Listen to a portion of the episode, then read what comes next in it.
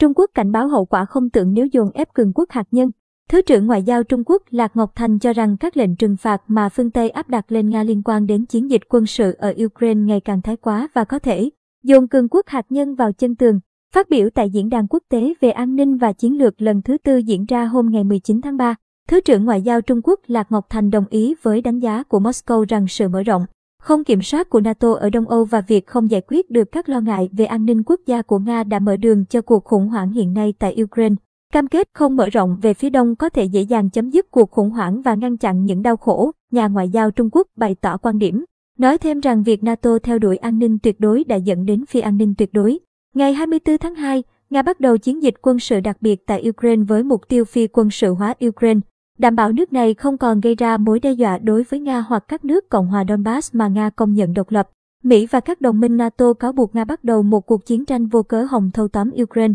Hàng loạt biện pháp trừng phạt khắc nghiệt đã được Mỹ, Liên minh châu Âu và nhiều quốc gia khác đã được áp đặt lên Nga nhằm cô lập nền kinh tế nước này. Trong khi đó, Trung Quốc cũng đối diện áp lực ngày càng gia tăng từ phương Tây về việc lên án chiến dịch quân sự của Nga tại Ukraine, cũng như các đức thương mại với Nga. Lịch sử đã nhiều lần chứng minh rằng các biện pháp trừng phạt không thể giải quyết được vấn đề, Thứ trưởng Ngoại giao Trung Quốc Lạc Ngọc Thanh nói. Các lệnh trừng phạt chống lại Nga ngày càng thái quá. Các lệnh trừng phạt sẽ chỉ gây hại cho những người dân bình thường, tác động đến hệ thống kinh tế và tài chính, và khiến kinh tế toàn cầu xấu đi, ông nhấn mạnh. Hậu quả của việc dùng một cường quốc lớn, đặc biệt là cường quốc hạt nhân, vào chân tường là không thể tưởng tượng nổi, RT dẫn lời Thứ trưởng Ngoại giao Trung Quốc nhận định. Phát biểu của ông Lạc Ngọc Thành được đưa ra sau khi Chủ tịch Trung Quốc Tập Cận Bình và Tổng thống Mỹ Joe Biden có cuộc điện đàm hôm ngày 18 tháng 3 vừa qua xoay quanh vấn đề Ukraine. Chủ tịch Trung Quốc Tập Cận Bình khẳng định Bắc Kinh luôn đứng về phía hòa bình và phản đối chiến tranh,